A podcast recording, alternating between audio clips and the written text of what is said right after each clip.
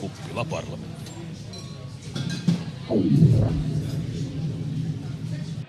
Tervetuloa Kuppila parlamenttiin. Meillä tässä linjoilla on jälleen Pihla Keto Huovinen Mäntsälästä, kokoomus, Matias Mäkynen Vaasasta, SDP sekä Jyväskylästä Bella Forsgren Vihreät. Tervetuloa, minä olen siis Jan Erola ja pidän tässä, pidän tässä jonkinlaista, yritän pitää teidän, teidän tota, kanssanne puhetta yllä. Olemme siis jännittävissä olosuhteissa jälleen, nimittäin juuri tänään, kun tämä äänitys on, äänitystä tehdään, niin on oppivelvollisuus noussut 16-18 ikävuoteen. Matias Mäkynen tässä jo, Matias jo ehti twiittaamaan, että historiallinen hetki. Ja täällä on äh, VT, tuleva VT opetusministeri Jussi Saramo ollut jo, vasemmistoliitosta ollut jo kovasti paisittelemassa mediassa tämän asian tiimoilta. Otetaanko Matiakselta sellainen urheilijahaastattelu, miltä nyt tuntuu, tyyppinen kommentti? Niin sata vuotta sitten säädettiin, tai ensi vuonna tulee sata vuotta siitä, kun säädettiin ensimmäiset tota, koulutusuudistukset, jossa koulutusta lähdettiin laajentaa Suomessa 50 vuotta sitten tuli peruskoulu ja, ja nyt sitten seuraavana askeleena toisen, toinen aste, että sama, samassa skaalassa liikutaan, että vaikuttavia päätöksiä, joilla on, joiden vaikutukset ulottuu aika pitkälle kyllä tulevaisuuteen. Että se on sekä työllisyyttä että tätä osaamistason nostoa. Eikö se pääargumenttina tuo nimenomaan näiden pudokkaiden, koulutus on ylipäätään nostettu, mutta erityisesti huolissa ollaan näistä – näistä tuota, niin kun, jotka aiemmin ovat pudonneet kokonaan seulan läpi ja toinen erityisryhmä on sitten nämä, jotka keskeyttävät opintonsa Joo, eivätkä siis saa sitä toista asetta, vai kuinka? Keskustelussa on, keskustelussa on keskitytty siihen, että mikä on niin näiden nuorten velvollisuus, mutta mun mielestä vähintään yhtä tärkeää, oikeastaan tärkeämpää on se, että nyt niin julkisen sektorin ja kuntien ja koulutuksen järjestäjien velvollisuus on huolehtia, että kaikille löytyy se paikka. Että siellä koulutuksessa myös niin kuin pysytään, eli että se on mielekästä ja sen ihmisen kannalta niin kuin oikeanlaista, että et eihän se pelkkä ihmisen velvoittaminen mihinkään riitä, vaan pitää siinä olla ne tukipalvelut ja, ja koko se järjestelmä toimia siinä ympärillä. Ja tässä on muun muassa jossain astudiossa todettiin, että esimerkiksi oporesurssointi on ollut kovin vähäistä, että siellä niin kuin ihmiset tekee sadan, sata ylimääräistä niin kuin ikään kuin omaan palkitsematonta ylityötuntia vuodessa hoitaakseen, hoitaakseen näitä velvoitteita. Mutta Pihlat, tässä aiemmin, aiemmin käytiin jo edellisen viikon keskustelussa, missä sinä esitit hieman eriäviä mielipiteitä. Olit se mieltä, että, että tämä oppivelvollisuuden venyttäminen ei ole se oikea tapa pelastaa nuoria tästä opintoputkeen. Niin mikä, mikä nyt, tämä on ihan happamia, sanoi Kettu Pihla ja tämä meni jo äänestyksessä läpi, mutta mikä olisi ollut teidän mallinne Pihla? Tämä meni tosissaan läpi, että, ja tavoitteestahan me ollaan kaikki varmasti tosissaan samaa mieltä, että toisen asteen tutkinto niin on hyvä, koska to, todellakin viidennes nuorista tällä hetkellä jää peruskoulun varaan, mikä on siis tosi iso osa meidän nuorista. Ja, ja, ja, mutta sen sijaan tämä oppivelvollisuuden nosto niin ei omasta mielestäni eikä kokoomuksen mielestä ole se oikea keino, koska pakottaminen ei ole oikea tapa oppia, vaan olisin toivonut lisää panostuksia tuonne koulupään, koulupolun alkupäähän, jotta sitten kaikilla olisi riittävät perustaidot sitten myöskin suoriutua siitä toisesta asteesta. Niin siinä käy kovasti niin, että siis yläasteella erityisesti suuri osa, tai nimenomaan näistä syrjäytyvistä suuri osa poikia, mutta on niin kuin iso porukka, jotka tietenkin jostain syystä puuttuvat kokonaan, kokonaan kyydistä. Öö, onko, onko Bellalla näkemyksiä? Sinä olet meidän porukassa, joka on lähimpänä oppilaitoksia tällä hetkellä. Sä vielä, vielä kirjoilla yliopistolla ikään kuin opiskelijanakin. Toki olet kansanedustaja ja kaikkea muutakin, mutta tota, miten sinun näkemyksesi tähän tilanteeseen on? Joo, siis mä, mä kannatan kyllä ihan oppivelvollisuuden ja nostamista ja tässä niin kuin hienointahan myös on se, että nyt, nyt se toinen aste tulee pitkälti maksuttomaksi niin se on, se on mun mielestä niin kuin tosi tärkeä. Mulla on tullut tosi paljon nuorilta viestiä siitä, että, että heillä ei välttämättä niin kuin konkreettisista perhesyistä ole varaa varaa vaikka tiettyihin opintolinjauksiin ja sitä kautta vaikuttaa myös hyvinvointia ja joutuu käymään sit samaan aikaan vaikka töissä, kun vaikka kävisi lukiota. Ja itse on joutunut aikanaan tekemään näin, että mä oon ollut samaan aikaan, samaan aikaan lukiossa, mutta sitten on ollut myös on tehnyt sellaisia pieniä hanttihommia siinä sivussa, niin mä kyllä niin kuin kannatan tätä uudistusta koko sydämestäni. Se, mistä mä, mistä mä on vähän huolissani, ehkä tämä aikataulu ja se, mistä mä aikaisemminkin on nostanut esille, että, että mä olisin ehkä, ehkä järjestyksen laittanut toisessa järjestyksessä, että mä olisin ehkä nyt pari vuotta niin kuin investoinut niihin kouluihin rahallisesti ja vähän, vähän niin kuin hoitanut kuntoon sitä, sitä, mitä ja Pihlalle en tarkoita henkilökohtaisesti mitä, mutta et edellisvuosina on kuitenkin koulutuksesta leikattu viime hallituksen kauden aikana ja ehkä silleen niin kuin parantanut sitä pohjaa ja sitten parin vuoden päästä siitä olisin, olisin sitten tehnyt tämän, mutta niin itse asia on tosi kannatettava ja ää, on, on niin kuin täysin sen takana. Mä muistan taaksepäin, olisiko se ollut Sixpack vai mikä se mahtoi kun vihreät oli silloin ennen kuin, ennen kuin lähti sen kautta hallitusta, niin sielläkin oli kyllä tilanne, missä opiskelijan toimeentulo ja opisk- op, sieltä op, koulutuksesta leikattiin, että valitettavasti olitte kyllä silloin, silloin hallitusvastuussa. Tämä, tämä, on, tämä on vähän niin kuin sote-kuvio, että tässä, vähän, tässä on vähän vaikea syyttää ketään, kun Joo, ja sitten mä, mä, mä, mä, mä Joo, joo, ja sitten tähän mä, mä en yhtään kiellä tota, tota tilannetta. Ehkä niin kuin sen, se, missä, missä on ehkä sit vähän näkemyksien kanssa eri mieltä, on se, että silloin kaksi kautta aikaisemmin, kun niitä tehtiin, niin No itse, itse nyt jälkikäteen voin sanoa, että itse en ehkä olisi niitä kannattanut, mutta puolue niitä on kannattanut. Mutta silloin, silloin tavallaan puolueiden kesken oli ymmärtääkseni jonkinlainen yhteisymmärrys siitä, että me nyt tehtiin aika paljonkin niitä leikkauksia ja tavallaan, että miltä se nyt, niin kuin, ää, miltä se nyt niin kuin konkreettisesti siellä kentällä vaikuttaa. Ja se, että vielä sen päälle tehtiin leikkauksia, niin se ehkä sitten kentällä vaan hankaloittaa tilannetta vielä entisestään.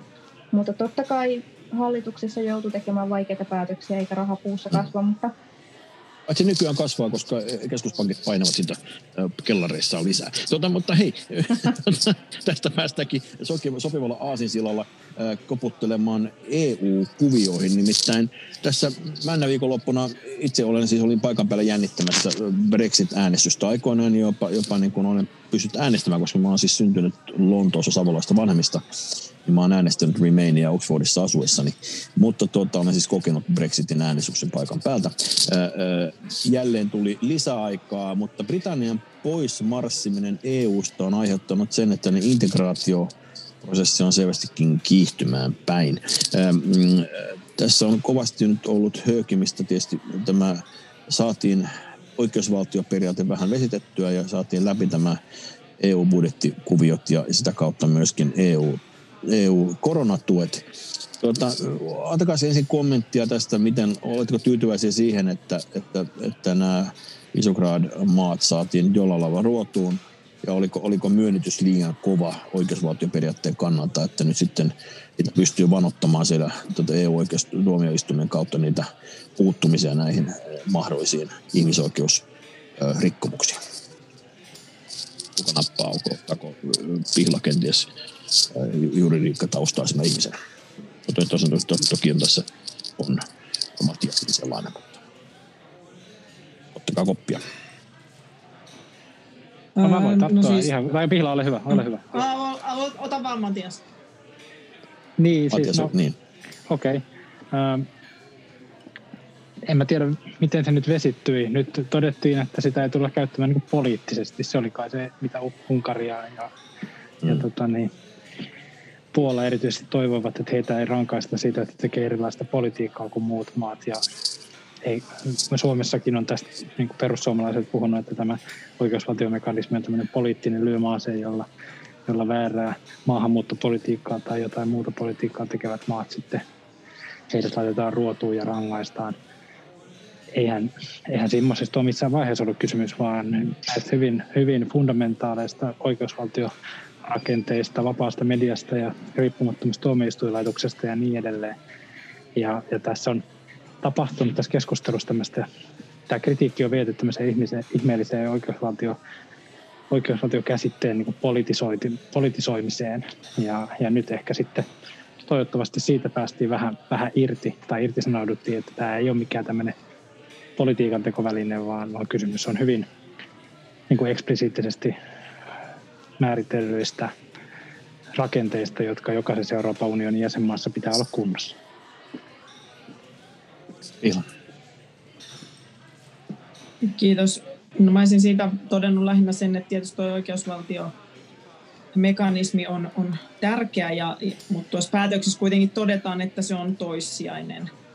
Ja, ja mikä tarkoittaa tietysti sitä, että muut mahdolliset tavat äh, puuttua niin kuin on käytettävä äh, tätä, tätä ennen. Ja kuitenkin se tietysti antaa paremmat valmiudet puuttua siihen, että mihin näitä EU-rahoja käytetään. Ja, mutta sitten pitää pystyä myöskin esittämään se, että oikeusvaltioperiaatteen rikkomiset niin vaarantaa näiden EU-varojen käytön. Et ei tämä nyt ihan yksiselitteinen kuitenkaan ole.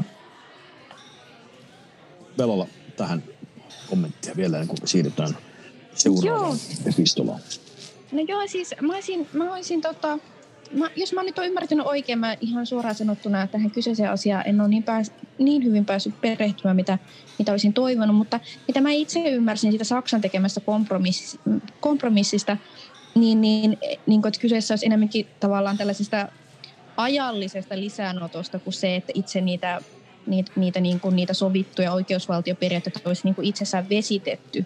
Et niin kuin, näin mä ymmärsin enemmänkin, että, että tässä niin kuin, annetaan tietyille, tietyille maille ehkä tällaista niin kuin siirtymäaikaa siitä johtuen, että kuinka kauan niissä EU-tuomioistuimissa tietty käsittely kestää, mutta mm. tavallaan sitten se tulee sieltä tuomioistuimissa se linjaus, että eihän niillä mailla sitten sen jälkeen, mikä se linjaus sitten tulee olemaan, niin on mahdollisuutta, mahdollisuutta niitä sitten ohittaa. Mutta tämä oli niin kuin oma tulkinta, mutta en valitettavasti ole niin hyvin, hyvin mitä olisin halunnut, niin en nyt seurata tilannetta.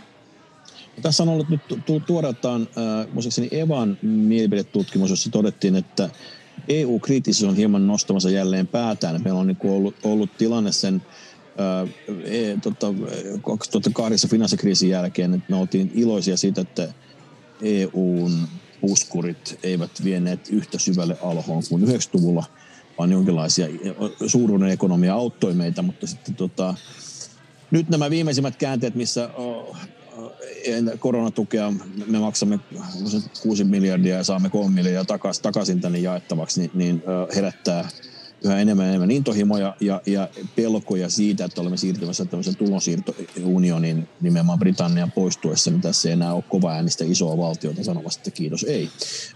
Pelkäättekö te tätä tulonsiirtounionia?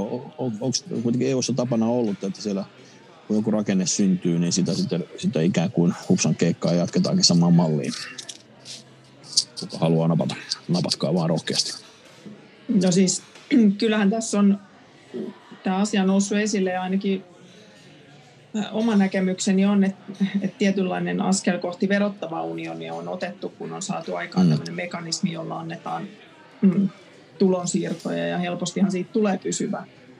Ja onhan nyt koko ajan puhuttu siitä, että elpymisrahasto on, on kertaluonteinen ja tämä on ihan ehdoton kokoomuksenkin kanta, että sen on oltava kertaluontoinen, mutta, mutta aika haastavaa se on, kun mietitään, että se elpymisrahasto luo kuitenkin lähes 40 vuotta voimassa olevan mm, rakenteen, mm. jonka voisi ajatella olevan niin kuin helppoa soveltaa uudelleenkin, Kyllä. kun tästä toiminnan rahoittamisesta velaksi on jo aiemmin sovittu.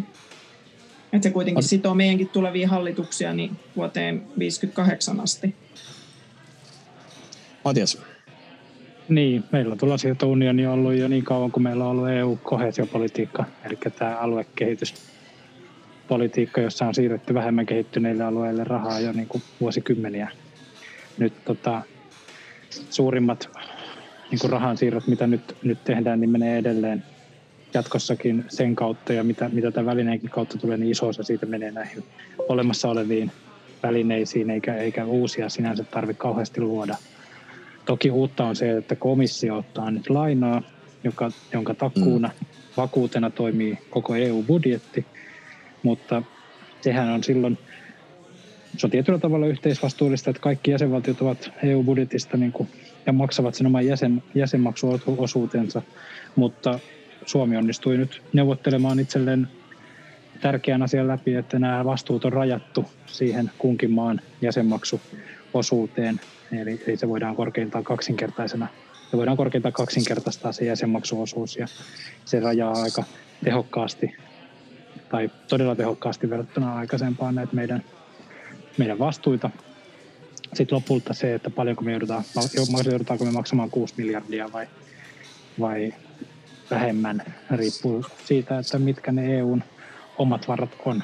Jos EU saa näitä omia varoja, voidaan puhua verotusoikeudesta tai voidaan puhua sitten näiden jäsenmaksujen niin kuin kehittämisestä, niin kuin nyt on puhuttu tästä muovimaksusta, että ne maat, jotka kierrättää vähemmän muovia, maksaa enemmän jäsenmaksua, mikä olisi Suomelle hyvä asia jälleen, jos haluaa vaan tästä kansallisesta näkökulmasta miettiä, että Suomessa kierrätys toimii verrattain hyvin, niin meille se tarkoittaisi pienempää, pienempää maksuosuutta.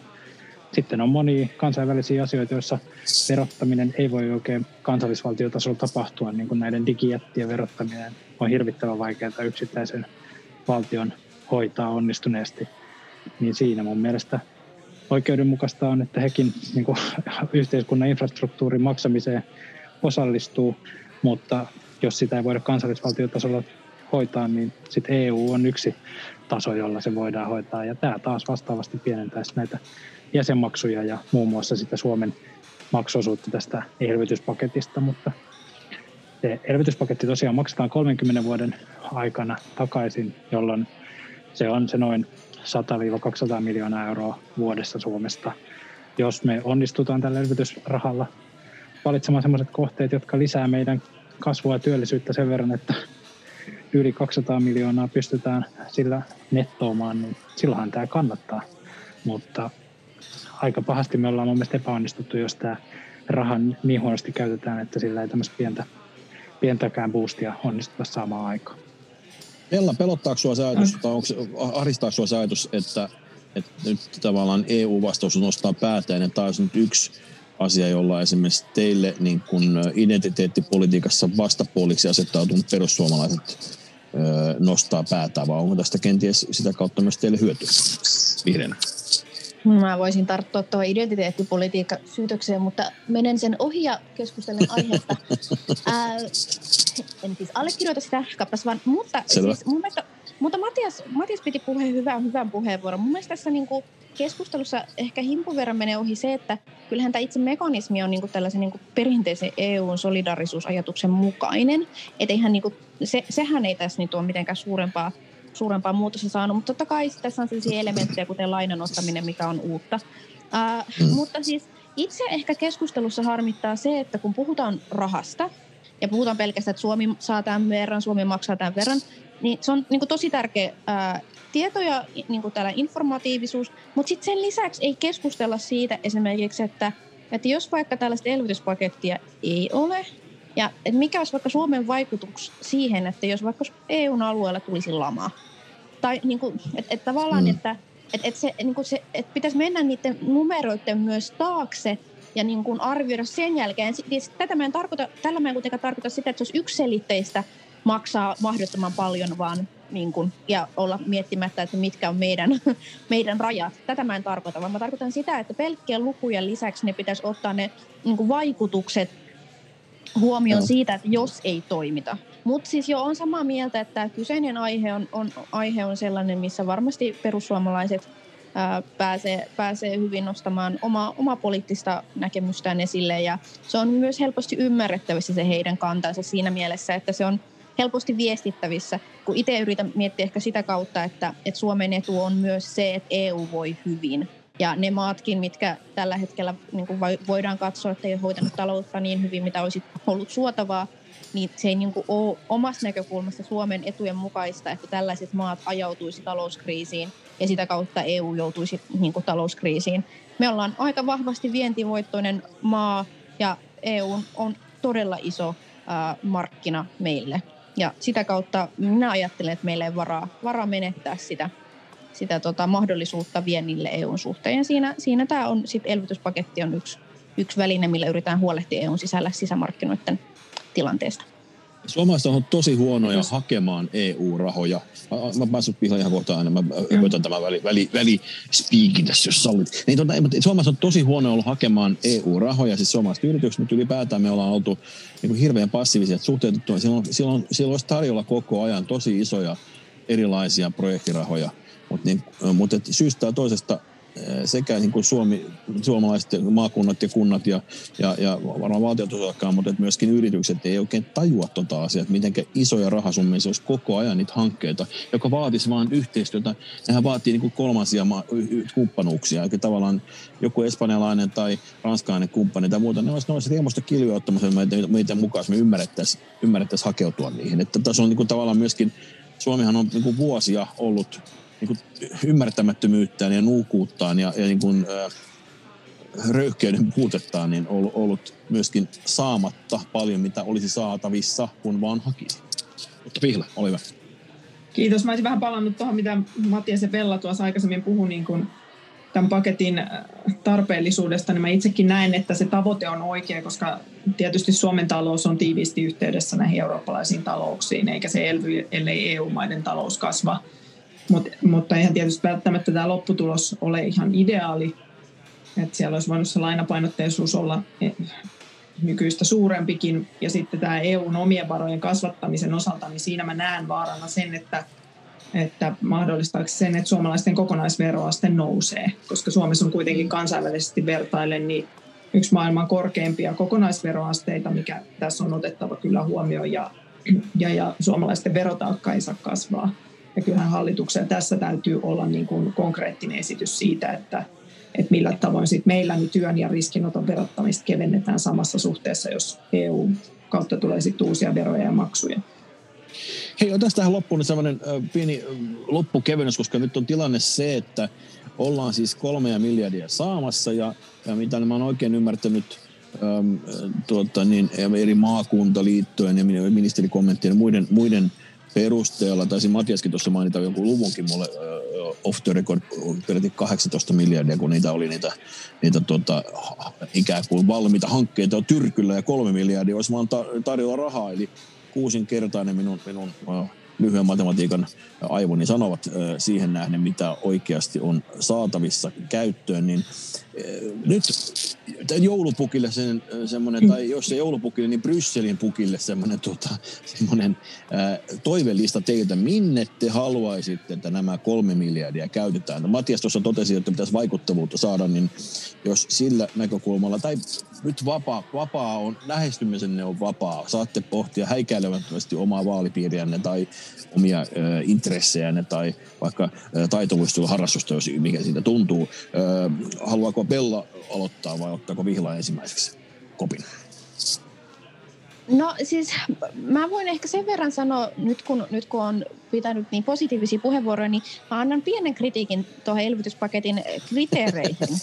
Että ei kerro, kuitenkin, sella... kerro kuitenkin sen jälkeen, mitä sä haluat. Mä, mä kerron sen jälkeen, tämä liittyy siihen. Eli, eli kriteereihin laittaisin sellaisen pienen moitteen, että vaikuttaa siltä, että vaikka ne teemat on tällä hetkellä tosi tärkeitä, mihin ne on menossa, ja siellä vahvasti niin kuin ympäristökysymykset onkin, mutta nyt, nyt on pieni huoli siitä, että, että miten se niin kuin täysin sit muokkautuu energiakysymyksissä tällaisille ää, niin kuin vaikka turvealan työntekijöitä, niin kuin yrityksille ja näin edespäin, kenellä, kene, ketkä, taikka yrityksille, ketkä käyttää meidän oma Keski-Suomen oma näkökulmasta. Meillähän on haastava tilanne siinä mielessä, että meillä on iso, isot voimalaitokset, mitkä pyörii joko pitää olla puuta tai sitten kivihiiltä ja, ja turvetta. Ja me ollaan tehty nyt hallituksessakin hyvät turvelinjaukset, että puolit, puolittaminen pitäisi aloittaa, mutta nyt on vähän huoli siitä, että soveltuuko tämä paketti täysin, täysin niin hyvin niihin, niihin tarpeisiin, mitä vaikka Keski-Suomessa olisi. Eli me totta kai haluttaisiin niin kuin tällaiseen niin kuin reilun, reilun siirtymään rahaston näkökulmasta rahaa tavallaan meidän maakunnan toimijoille, ketkä, ketkä tavallaan tähän energiamurrokseen joutuu vastaamaan, niin siihen tukea – ja se on yksi. Ja totta kai me haluttaisiin kaikki, kaikki maailman investoinnitkin tehdä, jos se olisi vaan mahdollista, mutta sekään nyt ihan täysin varmaan junainvestointeja ei siitä varmaan pysty tekemään. Mutta kyllä lista on pitkä, mutta tavallaan just se, että, että niin pystyykö se taipumaan siten, mitä on olisi tarve, niin on se ehkä se mun tämänhetkinen huoli. Haluan Bella sulta joku konkreettisen, kuitenkin jonkun konkreettisen infrahankkeen tai muun myöskin Keski-Suomesta, mutta annetaan välillä Pihlalle puheenvuoro. Kiitoksia. No todellakin jäsenmaat yhdessä, yhdessä sopi sen, että nämä rahat sijoitetaan investointeihin, jotka työllistää ja edistää ilmastopäästöjen vähentämistä. Ja, ja digitaalisuuteen siirtymistä. Mutta jos mä nyt joulupukin listaa saan esittää, vähän annoin esimakua jo omista toiveistani viimeksi. Mutta mm. mä olisin sanonut, se oli, että se oli kehä, kehä vitonen. Että tästä... Kehä vitonen oli se sun... Kehä vitonen, kehä vitonen kyllä, että jos löytyisi rahoitusta Kehä Joo. vitosen parantamiseen, joka on todellakin yksi Uudenmaan pääväylistä. Ja, mm-hmm. ja, ja todellakin se parantaisi silloin, jos me saataisiin tuota Kehä vitosta parannettua, niin siellä niin ylipäänsä tien turvallisuutta, mutta myöskin sit logistiikkaa ja tavaraliikennettä ja tietysti vaikuttaisi myös Kehä kolmosen liikennemääriin. Ja se, ja se varmasti, väli, väli, välipistona sanottako, että poikitasliikenne on Uudellamaalla todella huono. Siitä, että siis se pitäisi olla myös varmaan raideliikennettä, koska se, se on niin kuin, sehän on hävyttömän vaikea liikkua tähän, tähän niin kuin vaakasuuntaan, erityisesti pohjoisempana Uudellamaalla, mutta nyt mutta jatka vaan Aleksi. Tämä on totta, mutta varmaan mä itse näkisin, että yksi varmaan ihan selkeimpiä kohteita on tietysti niin Suomelle niin turpeen polton lopettamisen tukeminen, joka sitten taas vähentäisi näitä päästöjä ihan merkittävästi. Ja tietysti tämän alan niin kuin alasajo on niin kuin alan ihmisille ja tietyille alueille tosi iso ongelma ja, ja sen takia ehkä näiden ihmisten ja alueiden tukemiseen itse näkisin, että tätä rahaa voitaisiin käyttää. Ja kolmas vaihtoehto liittyy ehkä tähän etätyöhön ja digipuoleen. Niin, digipuoleen, joo, okei. Okay, on se turpeen muu käyttö yhtä lailla syntiä vai saako sitä turvetta muuten käyttää kuin polttaa? Sitä on kaikilla se, muitakin innovaatioita on syntymässä koko ajan. Näitä on syntymässä kyllä. Mä, mä en ole niihin niin perehtynyt, että voisin siihen ehkä varmaan ottaa suoranaista kantaa. Mutta turve, kehä vitonen ja sitten digitalisaatio.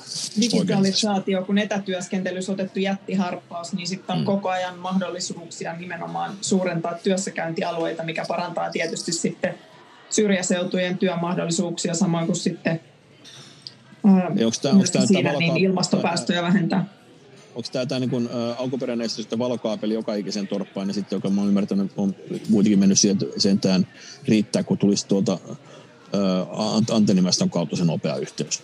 Vai, vai onko, se joku suurempikin villivisio tästä? No kun tuolla saisi siis tuolla meillä päin, niitä on valokuidu joka torppa. Selvä.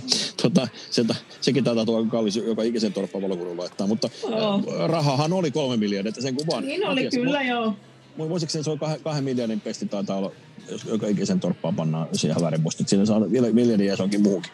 Mutta Matias, äh, mikä on Vaasan seudun ja Matiaksen äh, näkemys siitä, mihinkä kolme miljardia tulisi käyttää, jos sinä saisit esittää joulupukille tai Brysselin pukille toivomuksia? Ensinnäkin täytyy sanoa, että kyllä mä aika kriittisesti suhtaudun siihen, että nyt niin ruvetaan teitä tai, tai raiteita tällä rahalla rakentaa, koska kolme miljardia on niissä peleissä aika pieni raha sitten kuitenkin, että, että kun näitä, näistä isoista junahankkeista vaikka puhutaan, niin sitten puhutaan viidestä vai kymmenestä miljardista, että ei päästä, ei päästä vielä puoleen väliinkään. Et, et mä käyttäisin mieluummin sellaisiin hankkeisiin, joilla saadaan sen niin kuin vipuvaikutusta, että sen, sen julkisen elvytysrahan lisäksi mahdollisimman paljon yksityistä rahaa liikkeelle ja, ja niin, että se luo oikeasti sitten sitä kasvua ja kauppaa ja innovaatioita ja tutkimus- ja kehitystoimintaa. Meillä on aika paljon Anna, esimerkki, anna esimerkkiä. Vaasan, Vaasan, no, Vaasan vientiklusterissa no siitä, on... siihen, siihen on helppo antaa esimerkki. Niin. Meillä on, meillä on tota, oman alueen niin kuin isoin hanke, joka tässä selvityskokonaisuudessa on esitetty, on tämmöinen Energy Sampo. Se on tämmöinen kahdeksan yhtiön kahdeksan kansainvälisen energia-alan yrityksen yhteisö, jossa on sitten julkinen energiayhtiö ja monia julkisia toimijoita mukana.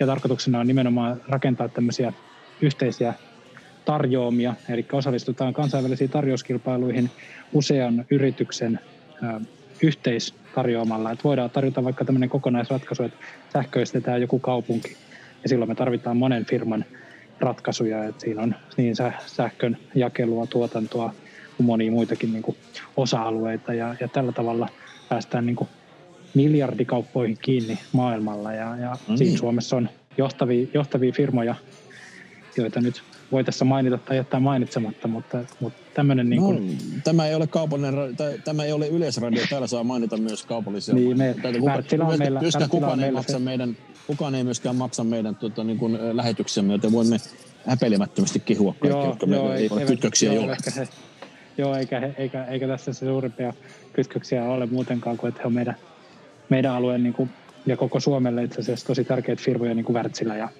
hmm. ja, ja muut, jotka, jotka näitä sähköistyksiä ja muitakin energia-alan niin innovaatioita tekee. Et, et siihen liittyy, se alkaa sieltä tuotekehityksestä.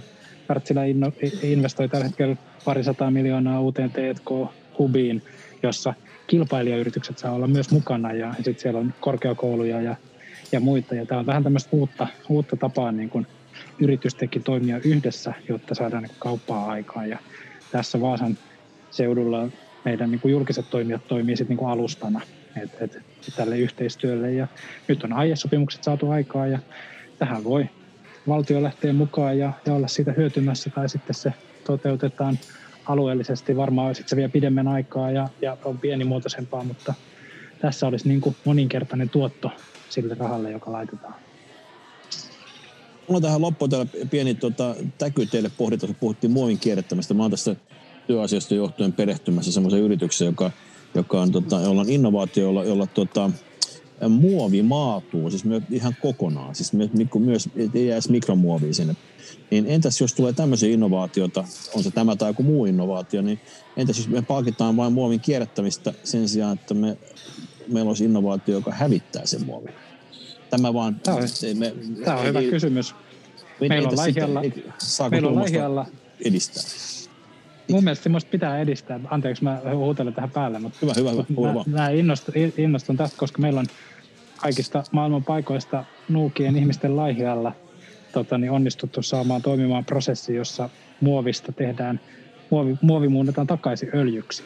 Ja tätä oh. prosessia ei tota, mun tietääkseni missään muualla on vielä onnistuttu saamaan, mutta se on, se on nyt niin kuin protolaitoksessa toimii Laihialla heidän jätteen ja, tai tota, niin, kierrätysyhtiönsä toimesta ja, ja tämmöisiä, tämmöisiä innovaatioita. Kyllä, ikilikku on keksitty. Siellä tota, laihialaisilla on insentiivit kohillaan, se on niin nuukia. Mahtavaa. Pihla Keto Huovinen, Bella Fosgren ja Matias Mäkynen, lämmin kiitos tästä kuppilabarmenta-sessiosta me emme lupaa nyt, että me tulemme vielä pikkuilusessioihin, mutta jos me jostain syystä pääsemme jatkoille vielä ennen joulua, me, me saavumme linjoille. Muussa tapauksessa palaamme sitten varmaan uuden vuoden ja loppiaisen jälkeen uudelleen linjoille. Kiitoksia teille parlamentaarikot, tiukka vuosi takana ja vielä hetken aikaa joudutte vielä käpistelemään siellä työn äärellä. Kiitokset tästä ja kiitokset koko vuodesta. Kiitoksia. Kiitos. Kiitos.